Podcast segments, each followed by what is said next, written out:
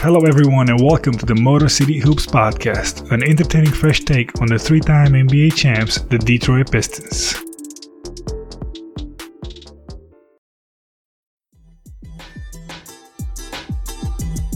Hey, Hoopheads, we appreciate you listening to this episode of Motor City Hoops. Be sure to check out these other NBA pods on the Hoopheads Podcast Network, including Cavaliers Central, Grizz and Grind, 305 Culture, Nuck If You Buck, Hashtag Lakers, Blazing the Path, Spanning the Spurs, X's and O's NBA Breakdown, Thunderous Applause, and the LA Hoops Report. Plus our coaching focused podcasts, Thrive with Trevor Huffman, Beyond the Ball, the CoachMaze.com podcast, Players Court, and Bleachers and Boards. Oh, and don't forget to check out our flagship, the Hoopheads podcast, hosted by me, Mike Klinzing, and my co host, Jason Sunkle, featuring the best minds in the game from grassroots to the NBA. Hello and welcome to episode 7 of the Motor City Hoops podcast. Today we'll talk about our last three games two losses against the Hawks and Warriors, and about our first win of the year against the Boston Celtics. We'll talk about the players' individual performances and what they mean for the future of this franchise. Then we'll move around the league and talk about Jokic's start of the season, about Melo passing Tim, Tim Duncan for the all time scoring list, about Markelle Fultz showing his potential, and of course, about Becky Hammon taking over the Spurs bench after Pops gets thrown out. Then we'll close out with a few updates on the next three, four games. But Bryce, I'm super excited about today because we get to talk about a win, man. A win, we let's go. Game. yeah, that's what I'm talking about. Actually, it was unexpected. If you remember last week, I was talking. I was like, I thought the Warriors going to be that game, and Yes, we all thought You know- we all picked the Warriors or maybe the Celtics second game, but I don't think anybody pegged this first game as the win. no, absolutely not this one. And I, I didn't think we had enough, but a 96-93 win. I was, and I've been impressed with us the whole week. Okay, I understand the loss against the Hawks and the Warriors, and um, you know, I was actually impressed in the first game with the Hawks because Yes. I honestly expect to be a blowout. I even said it, and you know, Blake out, and we oh, too many Rose rookies. play that night, They're playing so well, and they Yes. play so well. I was impressed, honestly. I thought like that was like kind of like the awakening. We're on the path. We're on a good path. What, do you, what, what was your thoughts about? Let's you know. First, let's go back to win, man. I want to talk about the win. Yeah. What was your thoughts against the Celtics? Uh, I thought- a little bit une- th- unexpected too. Yeah, definitely unexpected. You catch Boston with back coming off back to back wins, one of the better three point shooting teams in the league, and we haven't defended the three well. You know, going back if, if we want to talk about the Hawks game, the Hawks shot it really well. And and two really I don't know if they're superstars, but two stars on that team in Jaylen Brown and Jayson Tatum. And and they've led the way for that team. And Brown was coming off a forty two point game. And it uh Blake Griffin not playing again. But I thought we came out, and, and we're going to catch some teams like this because this team is going to play hard every night, no matter what. And Isaiah Stewart coming off the bench is like this burst of energy. I was really glad he continued to get those minutes, even with Okafor back. And we jumped on him early. And then, if you follow Pistons Twitter at all, the fan base started to get nervous in the fourth quarter. And we actually lost the lead uh, early in the fourth. And it was great to see this team respond and go get a win. And I don't want to say Boston missed some shots. I don't think we saw the best Boston team, but Well, you mentioned that you know Atlanta shot 48% from three, and then Boston ends up shooting what 30? No, uh, give me a 25%, 25.8. Yeah. so that's huge for us. Like yeah, like you said, just defending the three point line in general, it was huge for us this game.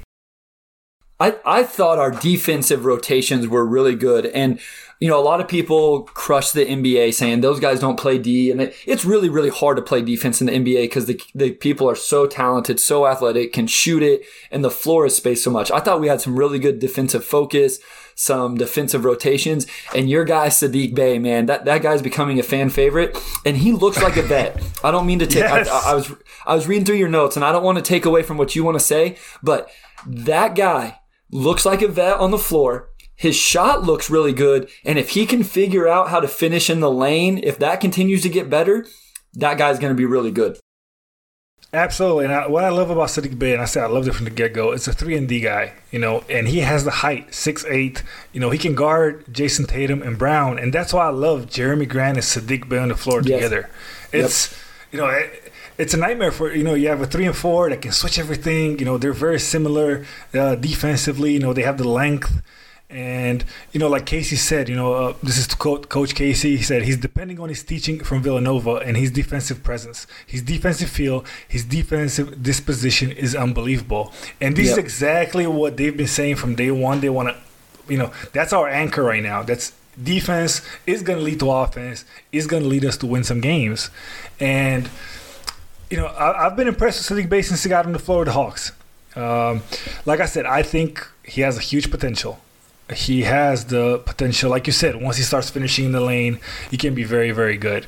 He can uh, not just help us, I think he can become a great player for us. And I love the lineup with Josh Jackson, Saddiq Bey, Jerami Grant, for example. Those three on the floor. You, yeah, you were talking about Bey and Grant, but then you had Jackson at the two, and Jackson could play, definitely play the three.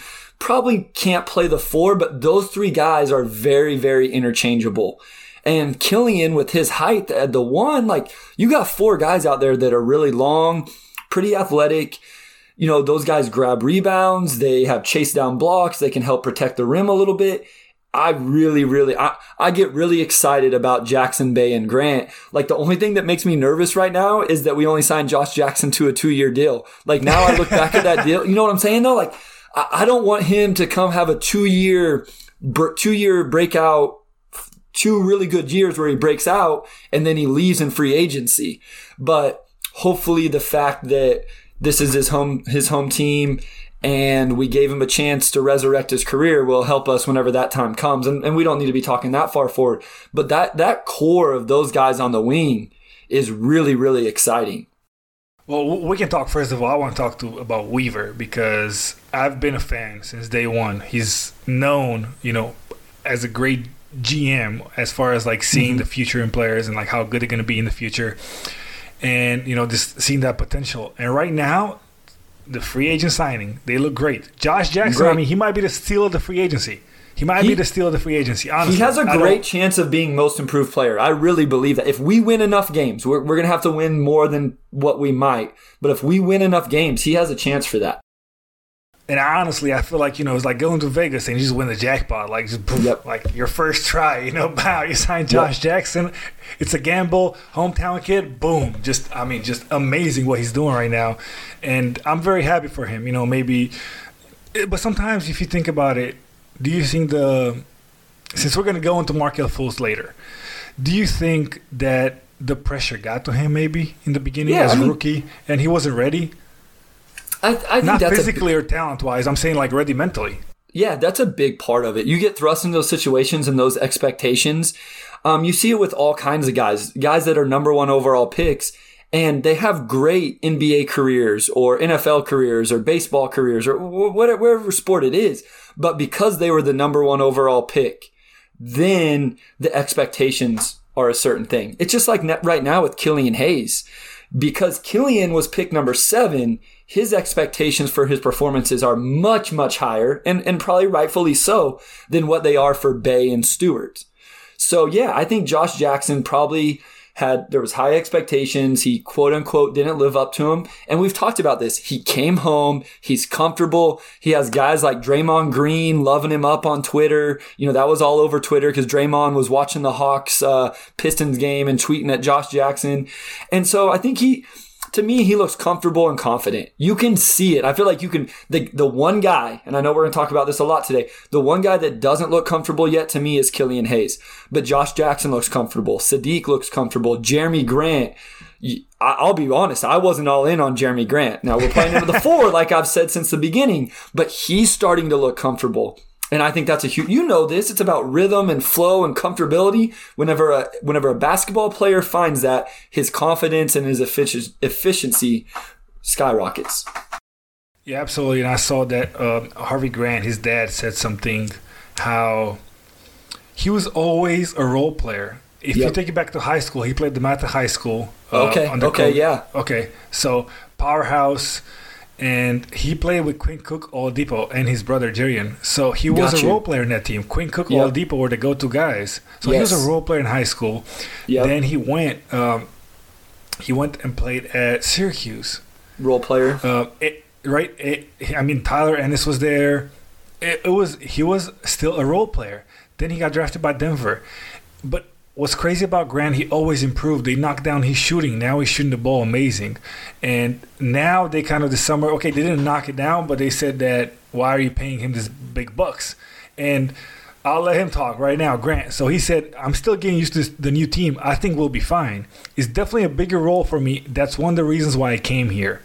Just like I said in the first episode or second one, I don't remember exactly, but he wanted this. He wanted this yes. challenge. And he's grown as a player since high school, right? So role player in high school, role player Syracuse, and then he developed his shooting, right? Knocked down. Okay, he's an athlete, but he can't shoot the ball. Now he can shoot the ball, and now it's okay. Can he play one on one? Can he be your go-to guy? Can he close games?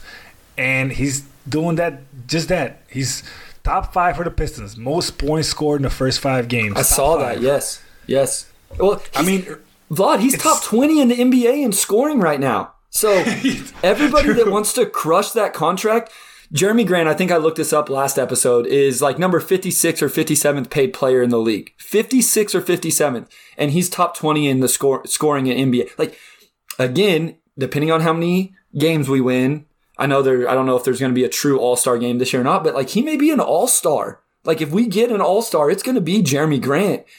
And like you said, his game continues to improve. And you talked about it where he said he wants to continue to develop his game. I love that mentality because he could have easily stayed in Denver where he was comfortable and been a role player and been on a team that was more successful. And he wanted to go get out of his comfort zone. And I love that. You, you've worked with high school kids, college kids. I'm, I coach high school kids right now. I think it's the biggest thing that holds kids back is they refuse to get out of their comfort zone. If they're really good shooters, that's all they want to do. If they're really good drivers, they don't want to shoot, you know, that's how I was as a player. That's why my game never grew to where it should have.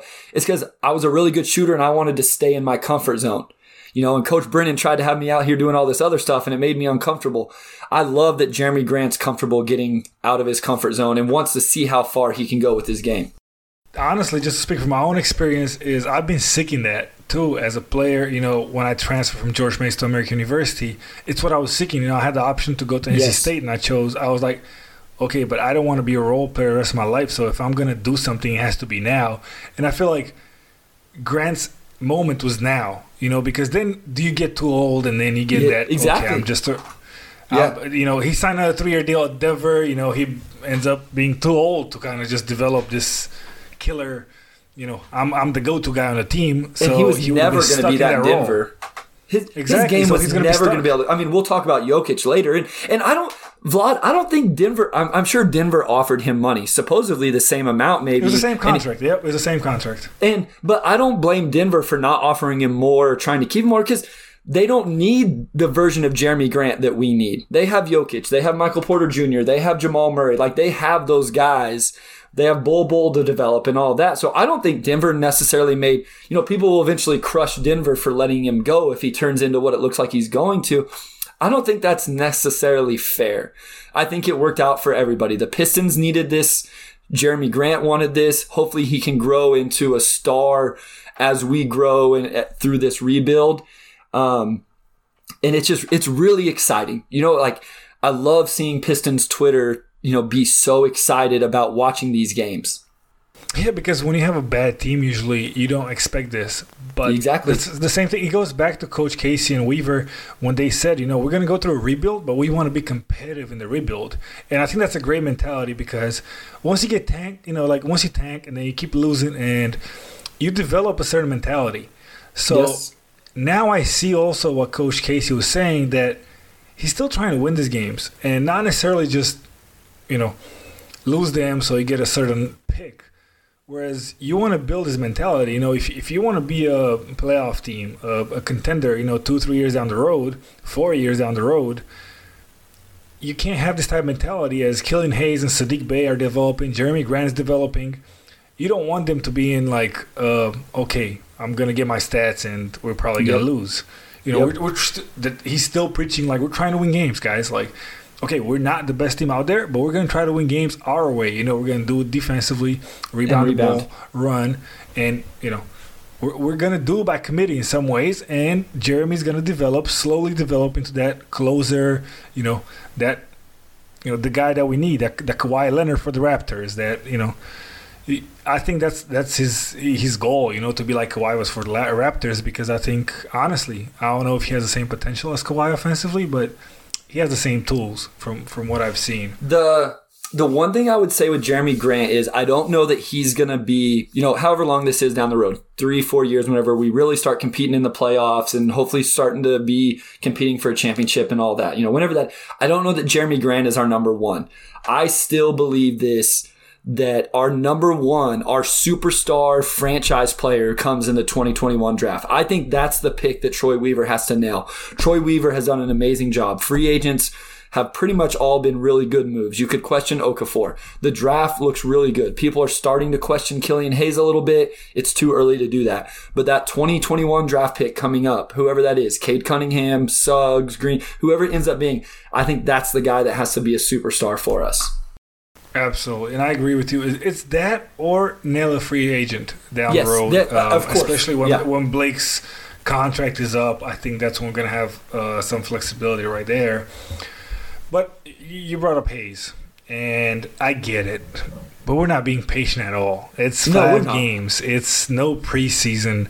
Rose keeps saying it's like the second or third time I heard him. I was like, kid, I know summer league games. Kid, you know, like, and he's not transitioning to a Saddiq Bey role. He's not transitioning to a Stewart role.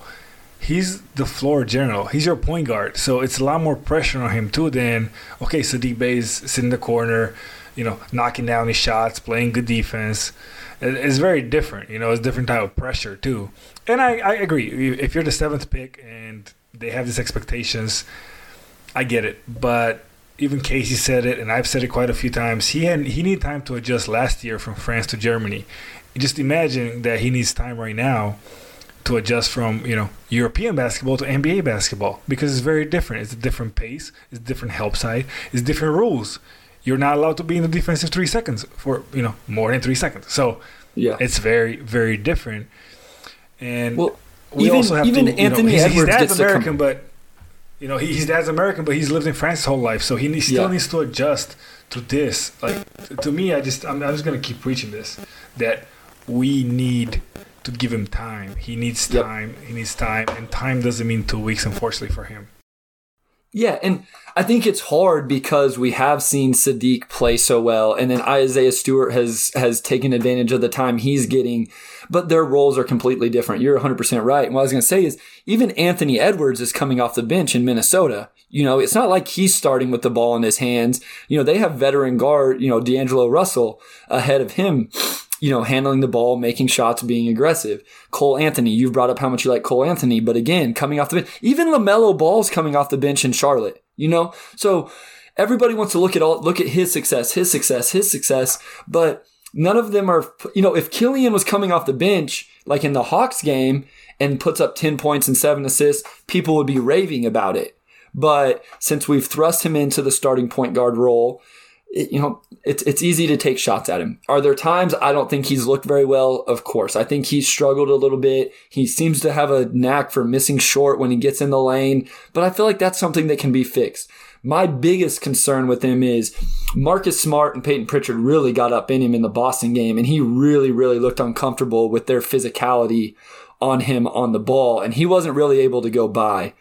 Um, but you know, so yeah. there seems to be a lack of like quickness and explosiveness, maybe. But I'm not worried about him. He's going to be fine. No, I think so too. I think he's going to be fine. I think also, like I said, it his the scout report is out. He's very lefty oriented yes. as far right now, right now. So you take that away from him, you put a lot of pressure, like Marcus Smart does. For he, he's done that at the NBA level for many years, and he's really good so at it. It's exactly he's really good at it. So he got a rookie that you know is left-handed oriented that doesn't is not comfortable out there. So of course he's gonna put him, you know, through hell. That's his ticket yes. to a bunch of easy points and all that stuff. So it's you know we we have to live with that because we're that kind of team where we trusted our rookie point guard, you know, and to be the face of the franchise for the next few years. So we'll we'll have to live and see, but I think he'll be fine. But then let's go to Stewart. I know you've been preaching to play Stewart, and yeah, I want to hear why what not? you have to say. It's the one thing I've been right about. K- right, Casey. Casey just keeps saying that you know he, it reminds him of Rodman, and you know he's he, he has a lot of upside, honestly. Yeah. And he seems and and and from what I've read, from what I've seen also, is I think he has he could have a lot of upside, and I think he's definitely the most raw out of all three rookies. Yes. As far yes. as just like he, he like Hayes Bey is very polished, and we very. we touched on that about Nova and all that stuff, and you can see he's polished. And Hayes had a lot of potential. You, you can see the European uh, stuff and all that, but Stewart just seems like crazy energy, high motor, and just raw. Like he has he has he, he shot one mid range that looked actually pretty good, and I was like, okay, yeah. like and his free throws look good. You've talked about that from the beginning. Yeah, exactly. So I think he has upside, a, a big upside. What, what's your take on Stewart now? Let me hear. Yeah, it. I, I agree. Because you've been right. You've been right, Bryce. yeah, I mean. I go back to it, you know, that the the quote that that sold me on Stewart, you know, and I looked up his college stats and, you know, he had great stats, but they didn't win. But when he said he was going to expose guys if they would have had the draft uh, combine, you know that that really got me kind of liking him like that he had that. Now a guy that says that either is going to himself get exposed or he just has the mentality that he's going to go out and outwork you and make you look bad doing it. And honestly that's what he does. Somebody on twitter today posted that, you know, he leads the league in offensive rebounds. Isaiah Stewart, in his little minutes off the bench, leads the league in offensive rebounds. But the more impressive stat, it broke it down to contested offensive rebounds. And he had one more contested offensive rebound per game than the next guy. So, it's he's not just getting offensive rebounds because he's in the right position or his guy helps and you know he's standing alone on the backside. Like he's just outworking people, and that's something that's sustainable in the NBA. Like even if he doesn't develop anything else, Vlad, he's a 10 and 10 guy. Even if he does, if he develops nothing else, he can go get a few offensive rebound, put back, make a jump shot, get fouled, go make free throws because his free throw form does look good. But you're right. Like he looks very raw out there. And if he can develop some of that skill set throughout the season in the off season, hopefully training camp and all that stuff comes back next year, again, I think with the 16th pick, we found a 10 year starting five man. You know, after with the 18th pick, finding a 10 year starting wing in Saddiq Bey. Like, credit yeah, I mean, Troy Weaver, man. Absolutely. There you go. Back to Troy Weaver. He's done a fabulous job. And just look at Stewart's numbers. You know, five rebounds against Boston in 18 minutes, seven rebounds against Golden State in 23 minutes, eight rebounds against Atlanta in 14 minutes, five out of those offensive. Yep. So he gives you a lot. And just looking at his plus, plus minus, I mean, the Golden State game, he was a plus 10. Otherwise, uh, otherwise, he was yeah, he was a plus 10, and then otherwise, you know, in Boston, he was a minus 5, eh, with Atlanta, minus 4. So it's not like it's hurting us, clearly. So the, the teams are right there when he's on the floor, and I, you know, I'm. I keep thinking. I know they said Dennis Rodman, but I'm like Ben Wallace, maybe. I don't know. Yeah, yeah. It, it's just that type of guy that we we wanted and we needed in Detroit. I think he's going to be a fan favorite. One, once we're is. back allowed in the gym, I think. No, okay, I mean, once we're like allowed in the gym again, you know, like. Oh yeah, yeah, yeah. I, I, yeah, yeah. You see all those, uh, you know, all those signs stuff like that for Stewart because he's he, he's the you know he's he's that type of the guy that Detroit wants and needs, and I, I love the pick. You know, I love the pick from the get go. I don't think he was ready, and we we tend to forget also that even though he comes from college, he's old, he only nine, he's only nineteen you know he's 19 years old, so it's it's not like he's an old rookie or. But honestly, to average five and seven after the last in his first three games, I I honestly know, didn't expect. And, and I just thought about this. He he takes a little bit of heat because he doesn't seem like he seems like he gets lost defensively. But Washington plays that 2-3 zone. They have that Syracuse 2-3 zone. So he may not have played a lot of man to man or, or didn't play a lot of man to man in college. So yep, he's exactly. he's adjusting to playing man to man in the NBA as well. So I, I, wouldn't call him a shot blocker. I don't you, you don't see him get a lot of block shots, but he does contest things. You know, he just because he has yeah, energy. Exactly. And mm-hmm. so um, a couple games you saw him really contest things, and I think that is a benefit. You know, your guy Mason Plumlee, I think, has done a lot of really good things. I was just gonna touch on Mason Plumlee, man. I was just I, I knew we couldn't go. Let me check how far into we. Uh, 23 minutes in, we haven't talked about Mason Plumlee yet, so it was time. There's a 25 minute for all the listeners. There's a 25 minute rule. I think it's written somewhere in Motor City Hoops podcast rules that we have to talk about Mason Plumlee before the 25 minute mark. But I'm itching. I'm itching. Let's talk about Plumlee, man. I've been. I mean, he's. he's you like what he's for doing us. still? Yeah, I love what he's doing. I don't think I, I think it's exactly what we signed up for. I mean, he averaged four assists right now, eight points, four assists, and eleven rebounds. And what I love about him is, okay, the, the same intangibles, and uh, we knew he doesn't block a ton of shots, and Sure. uh, you know, we knew he's in the right position.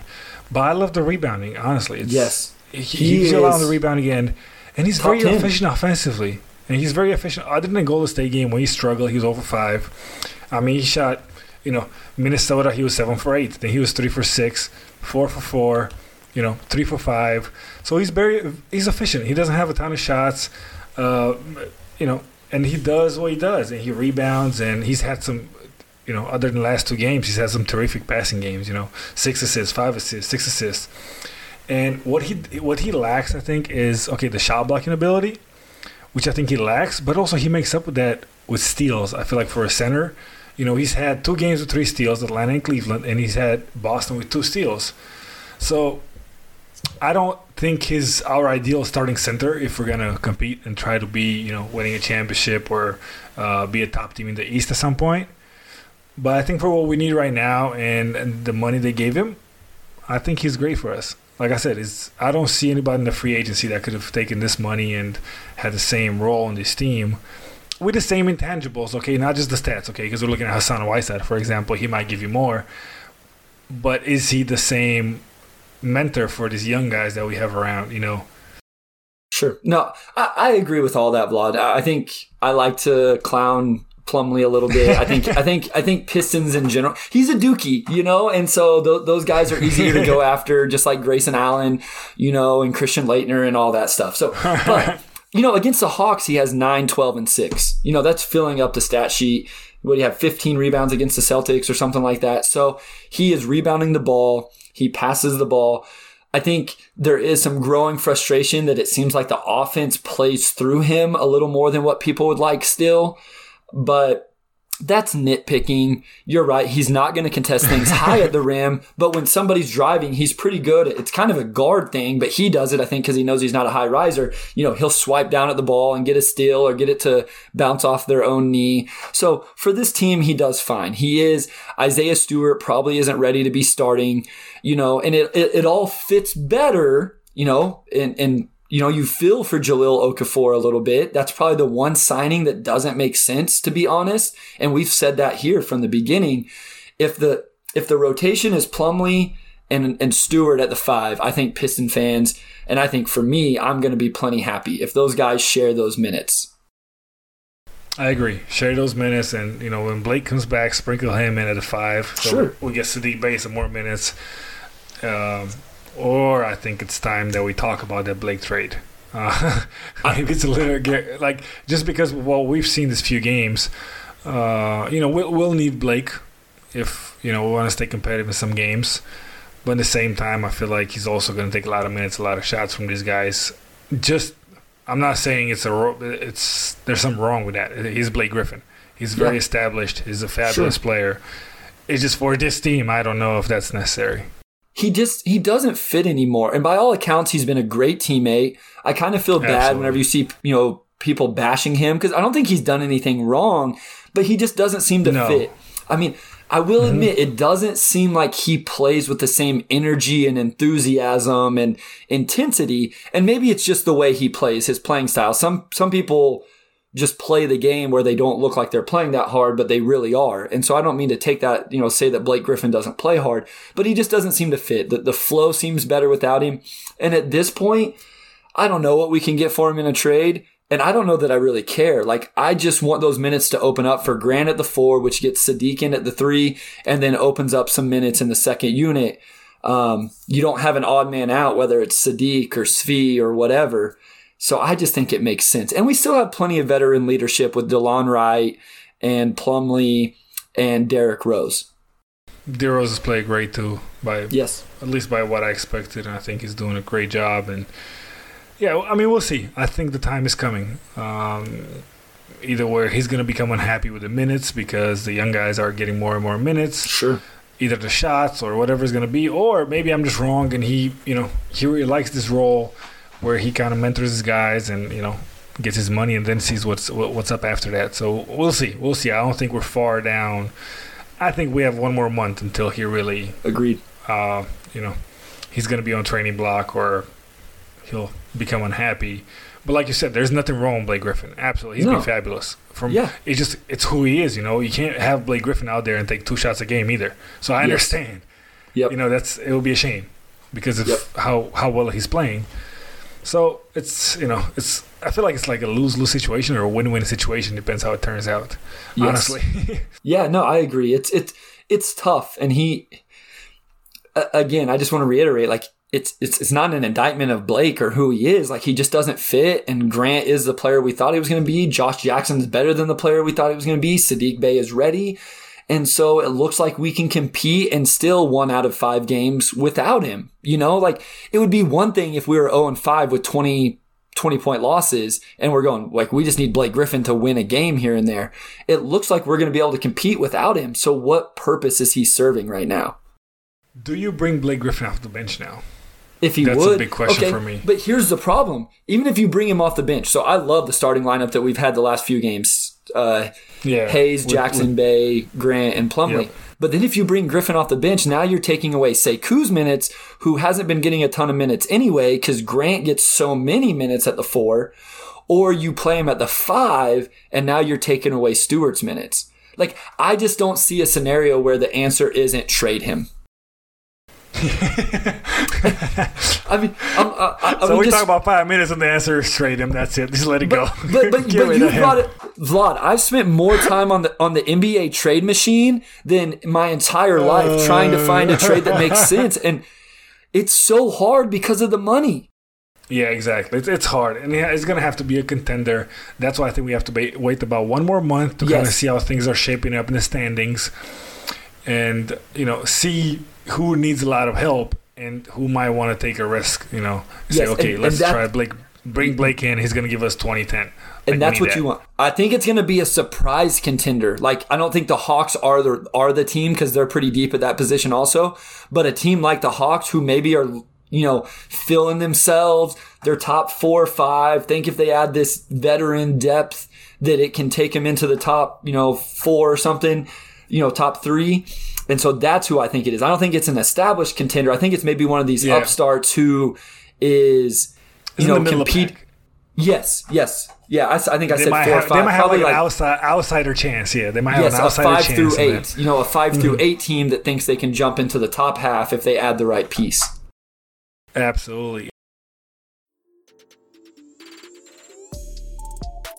Hey, hoopheads, we all hate ankle sprains, and they happen way too often. Ankle injuries are the number one sports related injury. Aryse is trying to change that. With the iFast, your athletes get preventative protection and full mobility. Athletes no longer need to wear bulky braces that limit performance and give mediocre protection. Anyone playing sports should be using these products. Keep your athletes in the game. Don't wait for them to get hurt to take action. Visit www.aryse.com, spelled A R Y S E, and use the code HoopHeads to get 20% off the future of performance. That's A R Y S E dot com with promo code HoopHeads to get 20% off.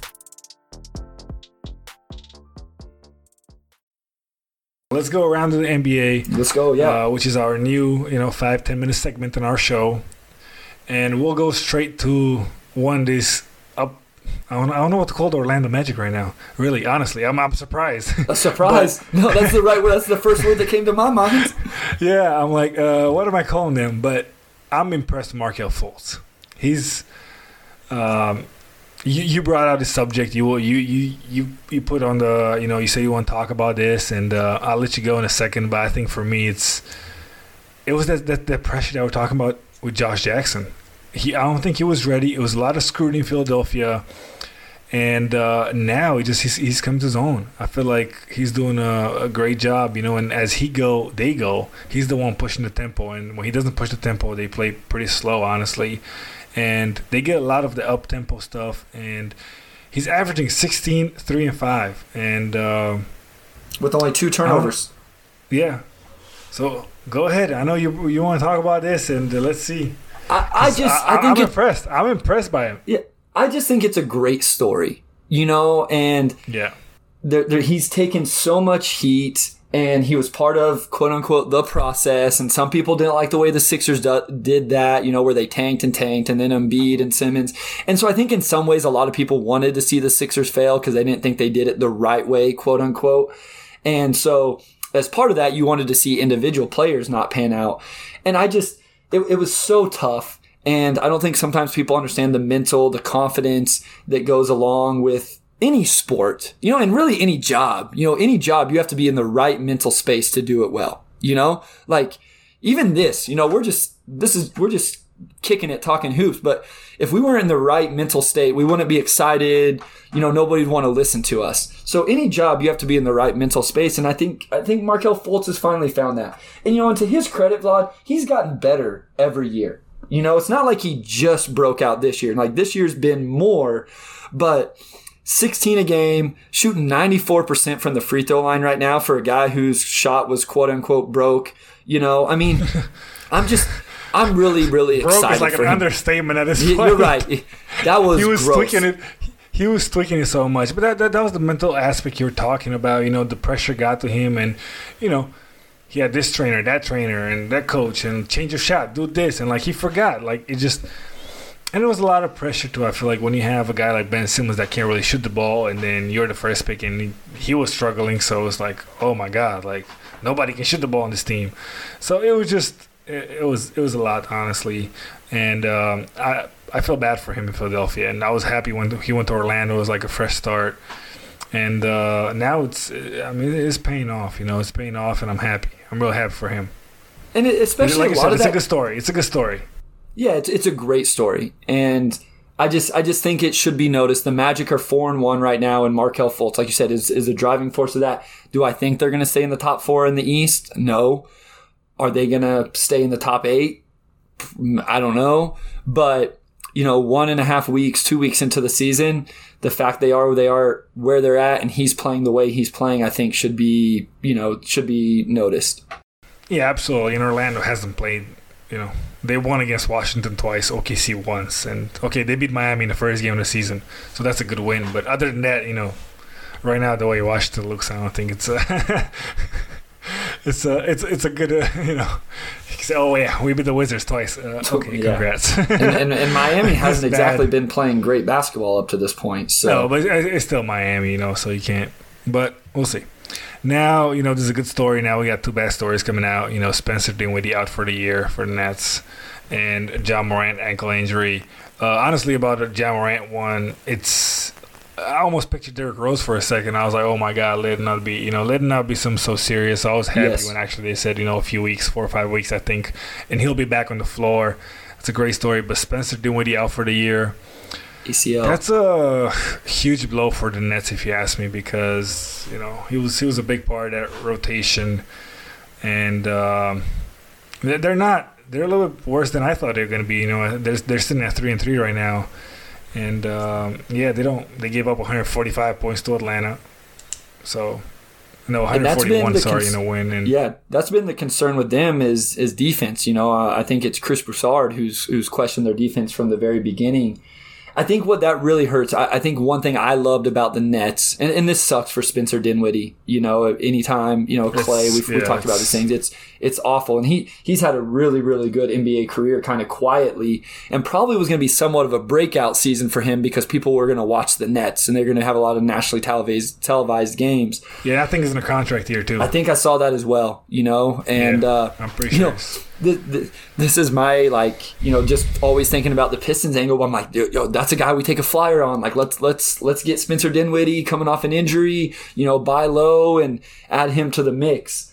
Um, and and somebody will he'll get signed. He's just not going to get signed for the money he would have had he not get got injured. Absolutely. it's amazing what losing one guy can do to a rotation and the depth of a team because you know they were starting him with Harris, Durant, Irving, um, and DeAndre Jordan, and then you were able to bring Caris LeVert off the bench. Well, I saw last game Levert still came off the bench, but you don't have the same starting five, so they had to start Luwawu-Cabarrot, and so. Um, you know, it just it messes with their depth, and then now you have to start asking questions: Do we put Levert in the starting lineup, but then our second unit's not explosive, or what do you do? So it'll be interesting to see how that plays out in Brooklyn. Yeah, it's, it's going to affect them. It's going to affect them uh, in a big way, I think. And then you said about lopsided blowouts, and to me, that's it's to me the teams don't look ready. You know, and a few guys said it already, and uh, I'm to kind of piggyback on that. It's it feels like preseason in some ways, where some teams are clicking and some are just they just don't look ready for the season, and um, you know some of the the players they just lacked games. They lacked pickup games, even you know, and you can see that, and uh, that's why I think we see these these games or these results, even you know, just the, like the Mavs halftime with the Clippers. You know, it's a fifty point game. Like, what is that? You know, And, the and it Clippers are sitting stayed at- it stayed at sitting at fifty four and throughout the game. Like, But you know, Yeah. and, and I thought, okay, well, th- you know, stuff like that happens every once in a while. You, ha- but then you know, a couple days later, the Bucks beat the Heat by 47, 144-97. and then a couple days later, the Pelicans beat the Thunder by 33. You know, and so that's that's what's weird to me is, or interesting, I guess, is it continues to happen. Um, it's not. It wasn't just like an isolated thing where it happened once. It's happened multiple times.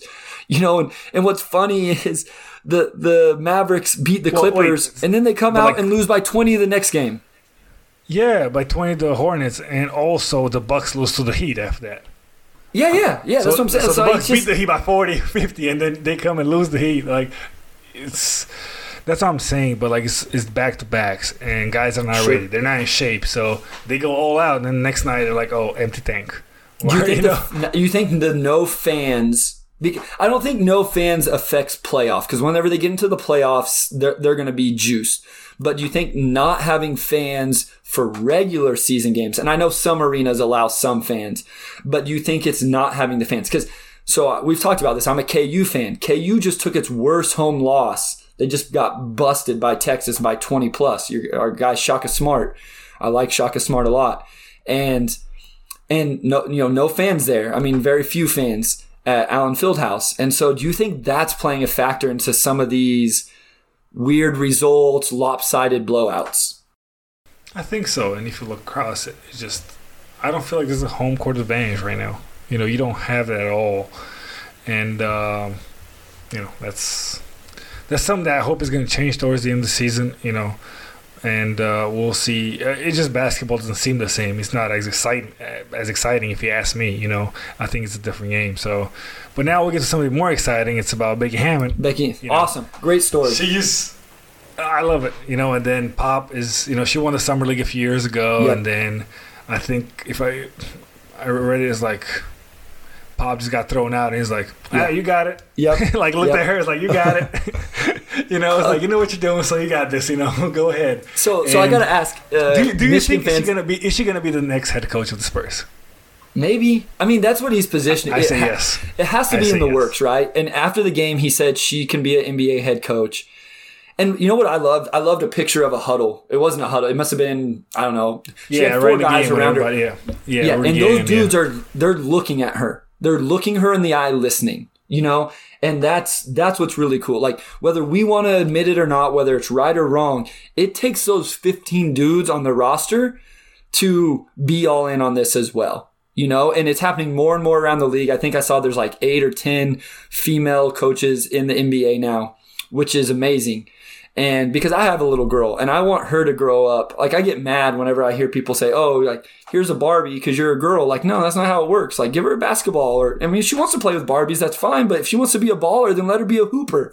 You know? Yeah, Or- let them choose what they want to do. yeah, let them choose. Like, Give her a chance. give her a chance. Don't force her into this or that, you know? And so that's what I love. Like it's the image for a young girl to see, oh, well, if I want to be a coach like my dad, I don't have to, you know, I can do it. I can go coach in the NBA if that's what I wanted to do. And I think that's big time. And so I love it for Becky. And you know, what I was going to say is, I don't know if you ever seen the movie Hoosiers. It's my favorite movie when I was growing up. Like, my first instinct was like, did Pop do this on purpose to, you know, put Becky in that situation? I wouldn't put it, I wouldn't put it past Pop. because that happens in Hoosiers that the, the guy gets, he, he literally asks the ref to kick him out of the game. So his assistant coach, who's a recovering alcoholic and all this stuff, there's a whole story. You need to go watch the movie if you haven't. But, uh, listeners, but you know to put him in a situation to head coach the game and so that was my first thought was all right did, did pop do this you know not in a bad way but just in a way to give becky no, that i think he knows what he's doing i think he knows what he's doing and he's always Yeah. been preparing for the future and i honestly think this is his last season sure I don't see him going this past season. He's had a failure last year. He's probably going to fail this year, honestly, and not make the playoffs with the Spurs team. Maybe there's an outside chance, but I don't see it. I don't see them being that good. So I think he's getting ready for the next step, which is him stepping down and maybe staying in the organization as a president, GM, whatever. And I think she's the choice for him. You know, great She's i think getting- that's she she won a summer league and you know and she, she's been she seems to have been his right hand for quite a few years now and he trusts her a lot and uh, you know I love Pop because I think he he does everything is calculated with him that's that's that's what that's one thing that we've always learned about him he's calculated with everything from draft picks to throwing guys in the fire to bringing Kawhi along everything you know it, it seemed calculated you know we're not to get Kawhi and throw him in the fire. We're to let him do what Kawhi does right now. And, you know, when Timmy's not ready and Tony can't do it anymore, we're to rely on Kawhi to take us there. He's, you know, and uh, I think he's ready to retire. And I think, you know, Beck is the right choice for, for the Spurs bench. And hopefully we see that. Yeah. And you know what I always loved about Pop and the Spurs organization? And we've talked a little bit about what with the Pistons, whether people agree with what Troy Weaver looks for in a player, he has a player he wants to go after. He has an identity. And you always felt like that with the Spurs. You know, there's not a whole lot Yeah. of teams where you can say that's a that's a Pacers guy or that's a Yeah, Magic exactly. guy. But but you know what people always said is that's a Spurs guy. That guy's a Spur. You know, like it just Yeah, you always see it. It's like, can he pass? Can he play team defense? Yes. Can he? Sh- oh, okay, that's that's a Spurs Does he have a high basketball IQ? Like it just Exactly, uh-huh. it meant something to be a Spurs guy, and like that takes a lot. That's a coach, that's a GM, that's an organizational thing that hopefully we can build. Because it was the same thing with the Pistons, right? Isaiah Stewart is a Pistons guy. That's why everybody loves him because of his style of play and what he does. Um, so I always thought that was pretty sweet about the Spurs. And if Becky Hammon ends up being the next coach of the Spurs, I think that's amazing. It'll be amazing for females in this country. It'll be amazing for my daughter who will get to look and see a female coach on an NBA sideline. And I just love that, that young girls around the country, around the world will be able to look up and, and say, I can do that. Absolutely. I totally agree with you, Bryce. Now we have a few minutes left around the NBA. Surprise starts. My pick is the Hawks.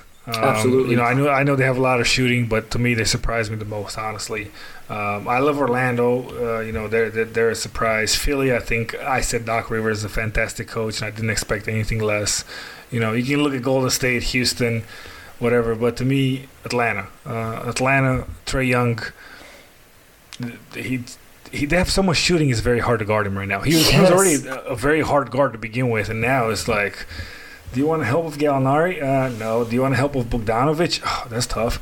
And you know, it's like pick your poison, guys. Like, do you want these really good shooters? You know, like Cam Reddish. Do you, you know DeAndre Hunter shooting the ball well? So do you give up this? You know, Clint Capela, John Collins dunks? That like we just saw some posters from John Collins yesterday. Oof. And do you give up that and you know, or do you let Trae Young play one on one, or do you help off this fantastic shooters they have, Kemi Huerter and a, a bunch of guys that can really shoot the ball? Yeah, exactly. So And you got Rajon me, Rondo I- off I've the bench. you know. Yeah, and you have a floor general come off the bench. That's that's that's a leader. That's a defender. Um, you know, he kind of does what uh, I think Trae Young doesn't do. Yeah. You know, So he comes, plays defense, and gives you those defensive possessions that you need in the game. You know, because you can't just play only offense. But it's Trae Young is fantastic at that.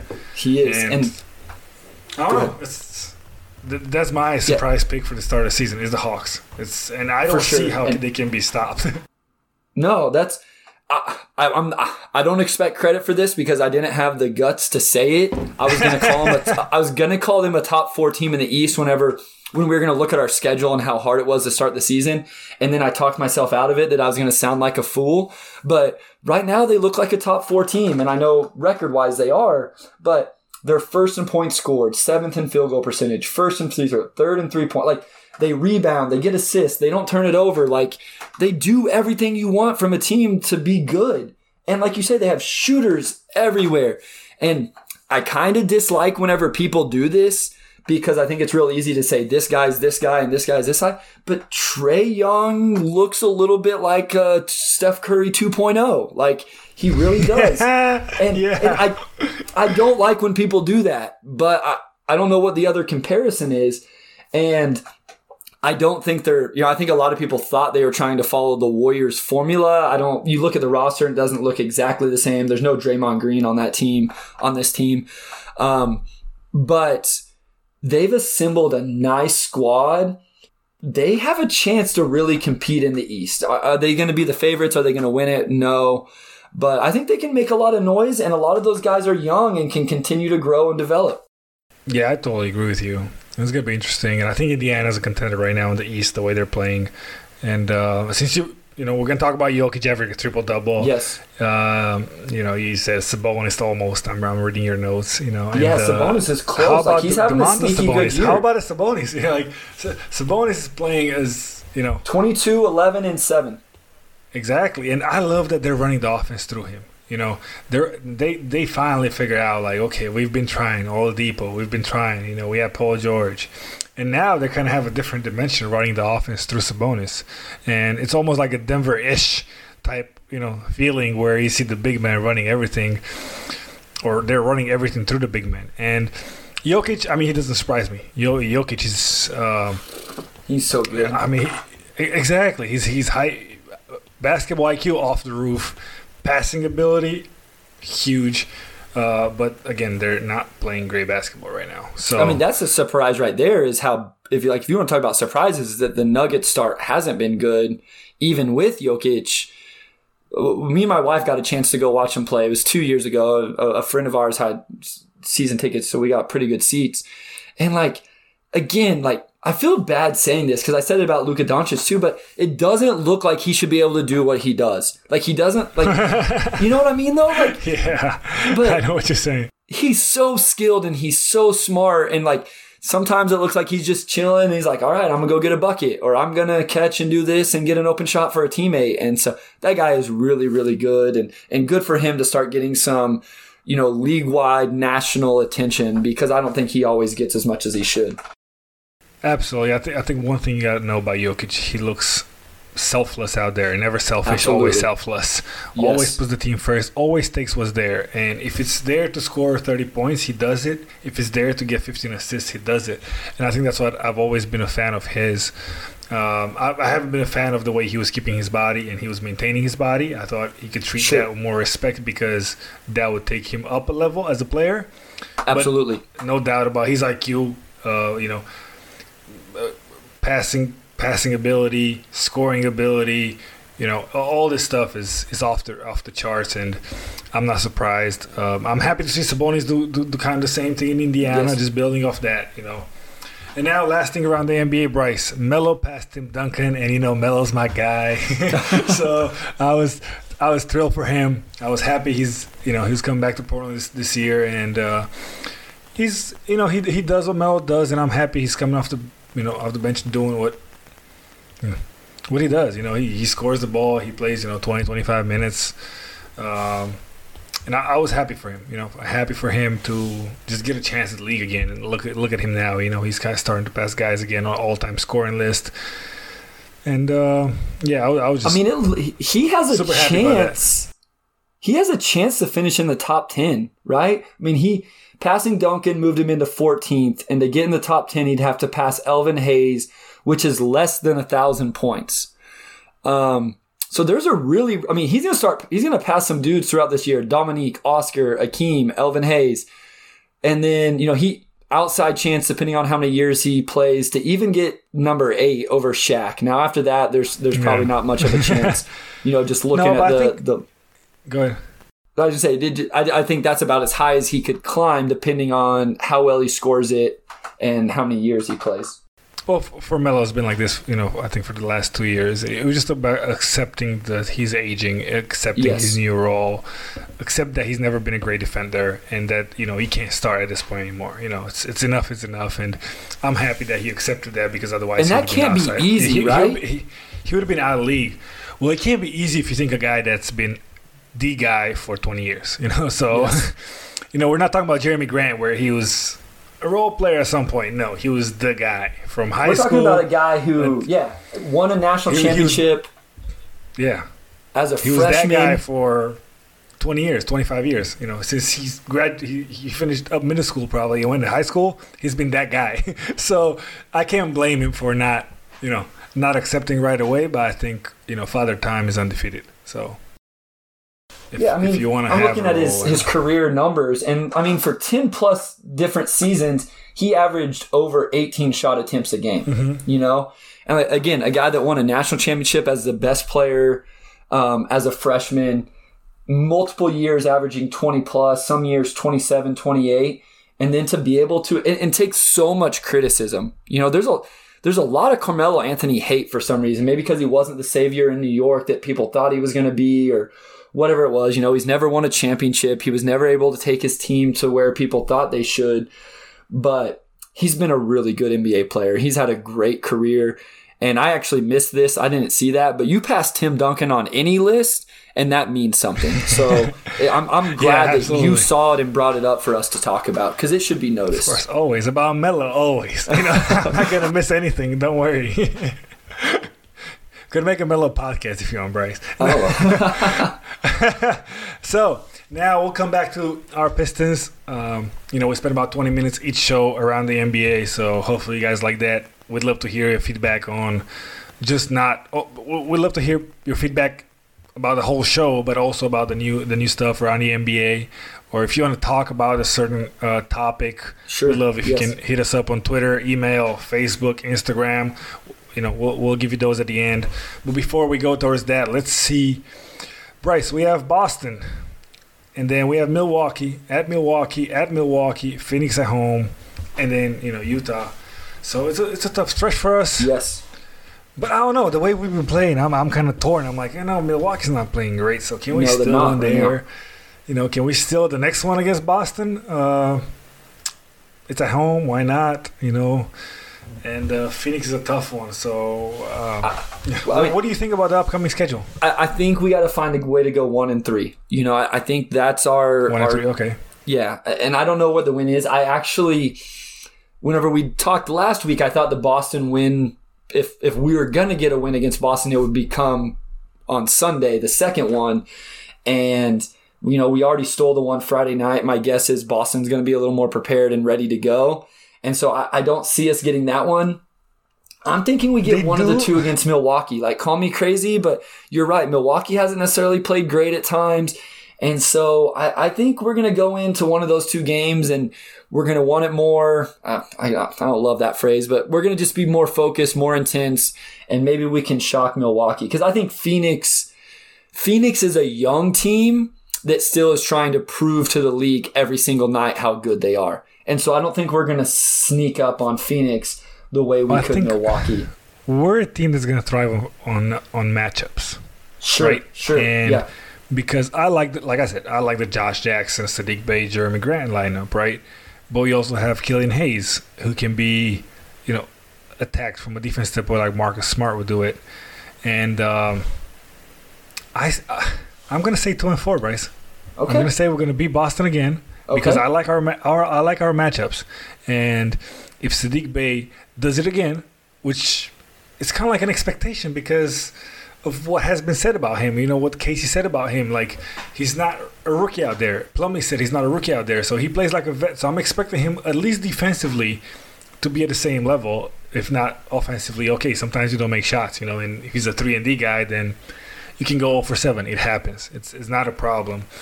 But if he plays defense, and I like our matchups against Boston, right? So you have you're looking at Jayson Tatum, Jaylen Brown, and we have Jerami Grant, Saddiq Bey. I like those matchups. Josh Plumlee, Jackson. Tristan Thompson, right? And you add Josh Jackson to the mix, yeah, of course. And Delon Wright coming off the bench, Derrick Rose. You know, Yes. so I like, uh, you know, I, I think we're going to beat Boston again, Okay. and I think we're going to steal one in Milwaukee. Okay. um, so two and two. You know, just just looking at the roster, it's it's tough. You know, they have Khris Middleton, of course, and Giannis. They have Giannis. They have Jrue Holiday. They have a good team, but they've like they've been so up and down. You know, you can't beat a team by forty and then come lose by ten. It- Yeah, I mean they're, they're they're three and three. Win over Chicago. they're three and three, sitting win at over Miami, spot. They're- Yeah, they're sitting so at a spot in the East, so they're not. You know, they lost to the Knicks so by close, like- twenty, and then lost to my like yeah they're, they're so up like they're so up and down, so they're, they're very inconsistent. Exactly. So we can catch them one of those days. We can get a win. I Yes. don't think Phoenix is a win. I'll tell you why. Chris Paul. He's good. and it's it's what gives you value. It's what gives you the status. It's what gives you the all star, the all time great. It's night in, night out. And Phoenix is sitting at five and one right now. They look good. and they look good in the bubble, no doubt about Yeah, it. Yeah, right. Then they go undefeated But in the adding- bubble, right? Yeah, and adding Chris Paul to it, it seems like they should be six and zero right now. They lost to Sacramento by three. Three. in Sacramento, and they came in and beat them by 20 the next night. So, to me, Chris Paul adds that consistent that roster, right? So, a guy like Devin Booker, you know, he might not be ready every night, or he might not be so focused every night, but that's why you have Chris Paul, and it's like, okay, Book, uh, time to go now. Okay, stop fooling around. I understand. DeAndre Ayton, okay. It's business time. We're here to win it. We're trying to, you know, to make some noise this year. So every game is business-like. We're not gonna go full around. So I think that's why we don't have a shot in Boston, to be honest, in Boston, in Phoenix. Sorry, with, Phoenix because you know because of Chris Paul mainly, and uh, I just don't see that one happening. But I think two and four, you know, we still won with Milwaukee and we beat Boston again. Why not? No, I think you know a two and two record this week, getting two out of four would be great for this. I mean, that's where we need to be. I mean, you hate to say it, you don't want to start winning too many games, and then you start dropping yourselves. But you know, you want to win. I, I I talked with somebody yesterday on Twitter. Somebody was talking about you know people being upset that we won. I said you can't be upset that we won last, yesterday. You have to be excited. We have to embrace every win and be excited and celebrate every win because they're not going to come. There's not going to be a lot of them. But we have to get some wins. We can't. We talked about this last episode. You can't. We can't be 0 and 10. We can't be 1 and 15. Like that's not good. You talked about it earlier in this episode. Free agents don't want to come play for us. It creates a certain culture. Like we need to continue to compete every single night. Be in games. Would would love to see us stop blowing fourth quarter leads, but just be in games and continue to compete. And then the ones we can still hit some big shots and grow guys at the end of games, like we'll we'll take those one out of every three, one out of every four games, and you still have your positioning to draft your franchise player next year. Absolutely. Let me let me hear your take on this. So let's say we do make the playoffs. Let's say these guys get it together. They're very close. I think honestly, I'm shocked, but they're they're way up. They way they're way further than I thought they would be. Honestly, like I said, you know, I thought the Hawks game would be a blowout. I, I didn't expect them to be the Celtics. I didn't expect them to be in all the games. They've been in all the games. You know, we.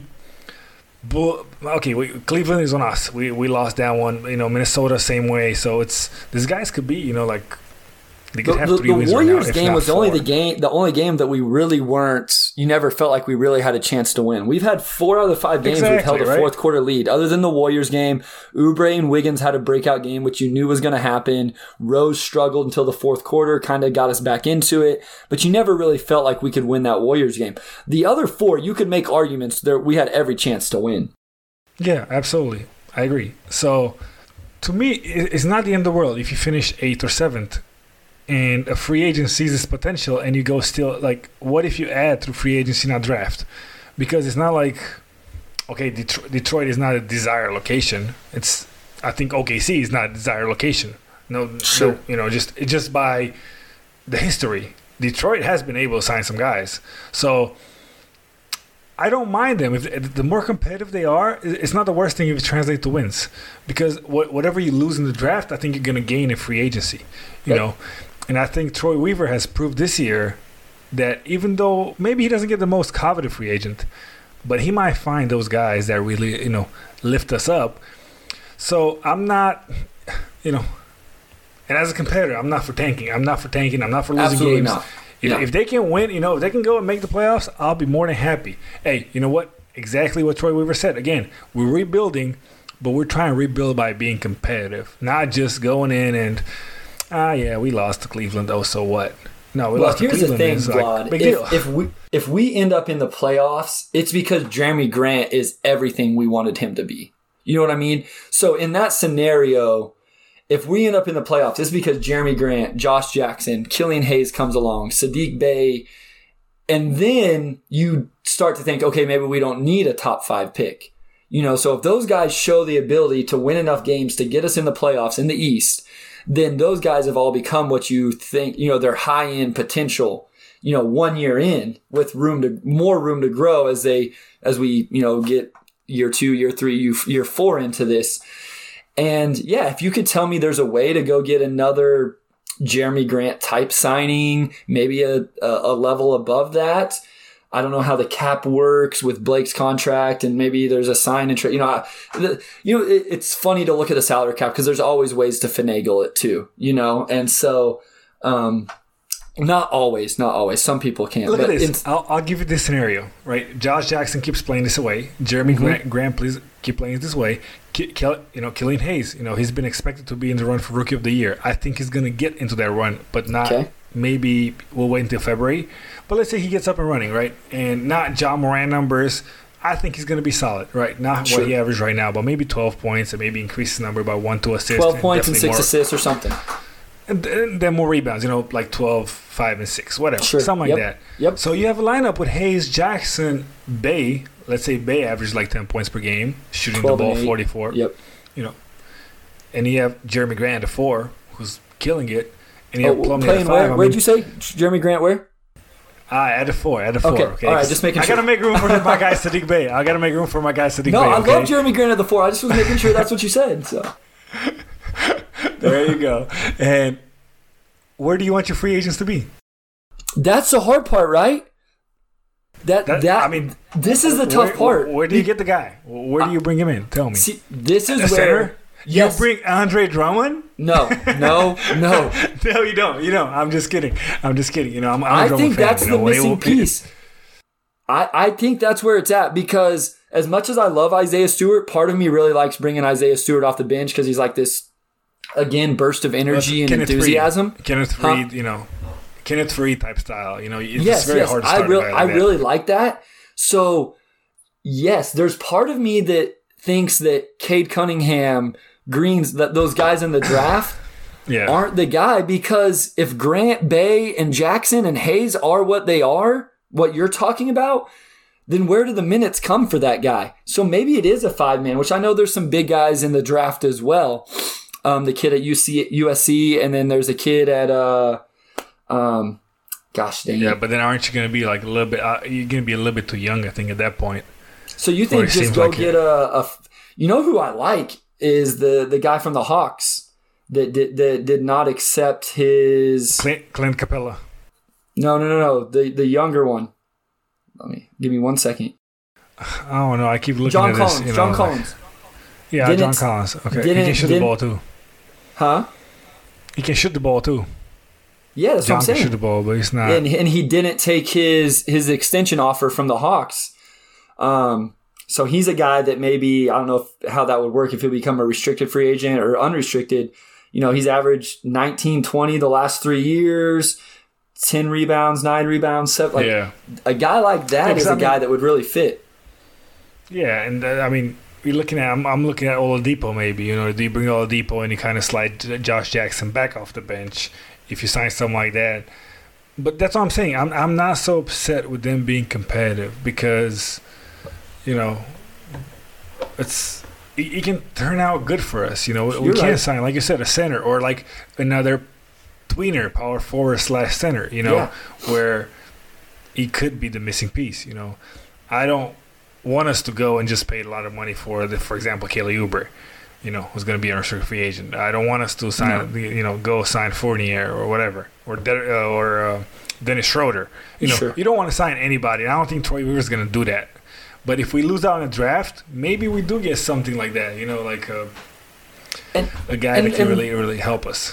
And look at Bey and Stewart, drafted 16th and 18th. So even if you get in the draft and then that pick would still fall, you know, somewhere in the 10 to, you know, I, I don't know, 10 to 15, 10, you know, somewhere in that 10 range. to 15 exactly, Yeah. 10 to 15 is what I was thinking. You know, he's he's shown that he can find a guy or guys in that round. Now it's just one draft, so I shouldn't say he's proven, but through one draft, he hit on those two guys, right? And he was at Oklahoma City where they drafted they, they drafted really Exactly. well in Oklahoma just gonna- City. I was going to say that.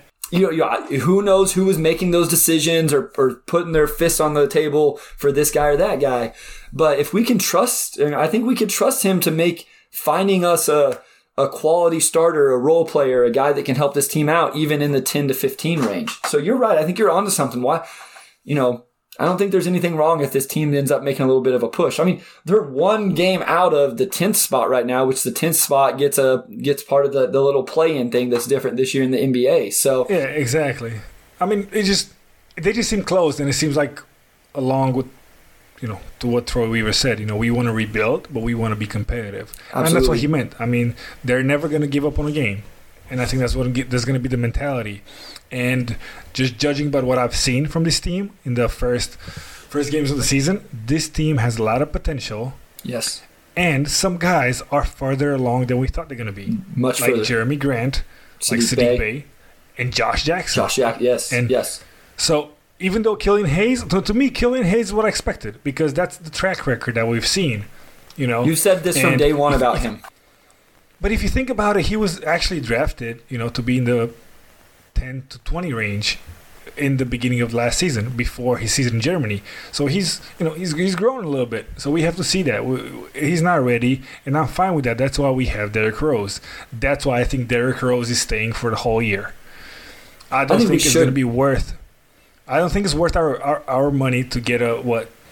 What do you think you're going to get for him? Honestly, I don't think you're going to get as much as you would get for Blake Griffin. So to trade away, you know, Derrick Rose and not get much for him with a second round pick, then I don't think it's worth it. Do Yeah, you get I a think- top twenty pick? I doubt it. Yeah, I don't. I don't think you're probably getting a first round pick for Derrick Rose again, unless unforeseen. You don't want to, you know, something like what happened to the Brooklyn Nets. Like, do the Brooklyn Nets sit there and go, "Man, we could really use a guy like Derrick Rose to run our second unit because we're going to move so and so into the starting lineup." And I mm-hmm. don't know if they have a first round pick. They probably don't, but or maybe they do. But you know, we'll we'll give our first round pick that we know is going to be in the late twenties. You know, but so I, I think you're right. I think I think Rose gives us more. And again, is he comfortable in this situation? These are the conversations you wish you knew. Like I'd love to be in a GM's, like just to be able to sit off to the side they and have listen. a camera in there and listen. Yeah, yeah. I just want to know what the conversations are because those guys probably know whether Derrick Rose would re-sign after this year or not, and we're not privy to that information. But if you knew that Derrick Rose would sign a three-year contract to stay on as the team's backup point guard, I think you keep him and you make that deal. No, I agree. I- I've said that from day one. From from from his approach to this preseason, I've said Derrick Rose is a huge asset for us. He's a huge mentor. He even said he's texting Killian Hayes at least once Every- per day. He said, if not day. more, Yes. I'm texting him like every day, like with something that crosses my mind, and I love that because Yes. Killian Hayes, knowing that he develops and he has his this thing where he kind of develops slowly and he needs to be comfortable before he plays well. Like he's not the type of guy that like Ja Morant, you throw him in and boom, you get Ja Morant. I think to get Killian Hayes to be Killian Hayes, he needs to be comfortable. He needs to be, you know, kind of brought in and embraced. And it's exactly what they're doing. I think they've done a great job of scouting who they got. And they know Yes. the ins and outs. And that's why there's no pressure on Killian Hayes. That's why he has a longer leash, but he still, you know, he still gets yanked out when it's it's it's about time to do it, you know.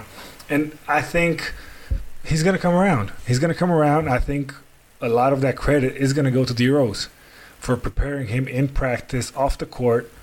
You know, on top of of course the coaching staff getting him ready. Sure. Absolutely. But he's been fabulous, and I did- I mean, we'll see. We'll see how it develops. But Bryce, any thoughts about you know? At the end, you know, I really want to tell our fans to reach us. You know, they can reach us on Twitter at Motor City Hoops.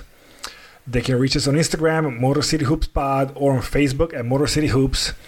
We still have the giveaway for Killian Hayes. I think we're gonna keep it one more week for you guys.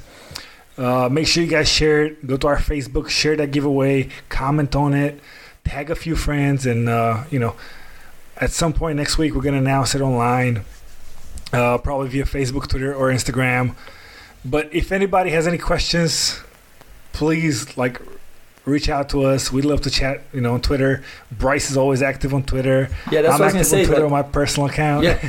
Blow, blow blow us up on Twitter. I love that interaction. I try to live tweet, you know, during the games and and not necessarily what's going on in the game, but just interact with fans and send questions. I, I today on the podcast, I, I didn't I used material from conversations I had had with different people on Twitter. So give us a, a follow. Um, direct message or just ask a question about things you want us to talk about on the podcast and if you listen you know help spread the word about us if if you uh, if you like what you hear so far and I just want to say, Vlad, through five games, regular season games, I'm having a blast watching this team. You know, we we bought NBA League Pass. You bought NBA League Pass for us so we could watch this. I'm watching it on my cell phone, and I'm just having a blast watching this team play, the energy, and then interacting with people on Twitter. So it's been a blast so far this year. Absolutely, we have a ton of fun. So this is, uh, we're just having a ton of fun doing this, and we would love to have your questions. You know, if you have ten questions, sh- shoot them, and we'll try to respond to all of them, or at least half of them, or I don't know, whatever it is. We can We respond interact Twitter. with we can even respond. We can even respond live. You know, we'll, we'll, we'll read out your question. You know, Bryce will, will say, "Hey, we got so and so. You know, we'll give you a shout out. So and so with this username. You know, they wanted to know this." And Yes. we'll make sure we respond to you. So we, we love you know fan interaction. We've both uh, you know Bryce the coach. I'm a, I'm still a player. You know I'm, I'm gonna go into coaching. So we're, we're part of this basketball community, and you know we love fan interaction. As a player, as a coach, you love that kind of stuff. Absolutely. So uh, please please reach us out. You know like like I said again, I'm gonna read it out. You know Twitter is Motor City Hoops. Instagram is Motor City Hoops Pod, and then Facebook is Motor City Hoops. So you know, just reach out with any questions or any feedback to We're okay, negative, positive. We're used to it. You know, like I said, we can take it. We can take it. yeah, constructive constructive criticism, right? So Yeah. hey, we both played for Jeff Jones, so we took plenty of that. Shout out JJ. Yeah. Absolutely. All right, guys. Thank you for listening. This was episode seven, and uh, go Pistons tomorrow. We got a tough one against uh, against Boston, and uh, hopefully I was right and we come out with a win. exactly. Yes, sir.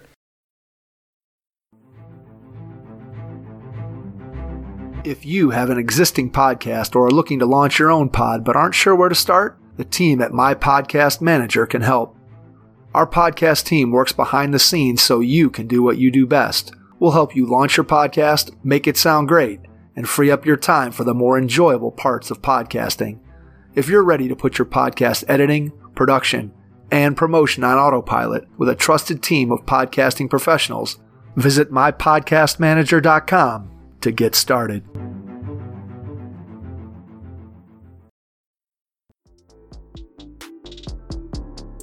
Thank you for listening to the Motor City Hoops podcast. Catch you on the next one.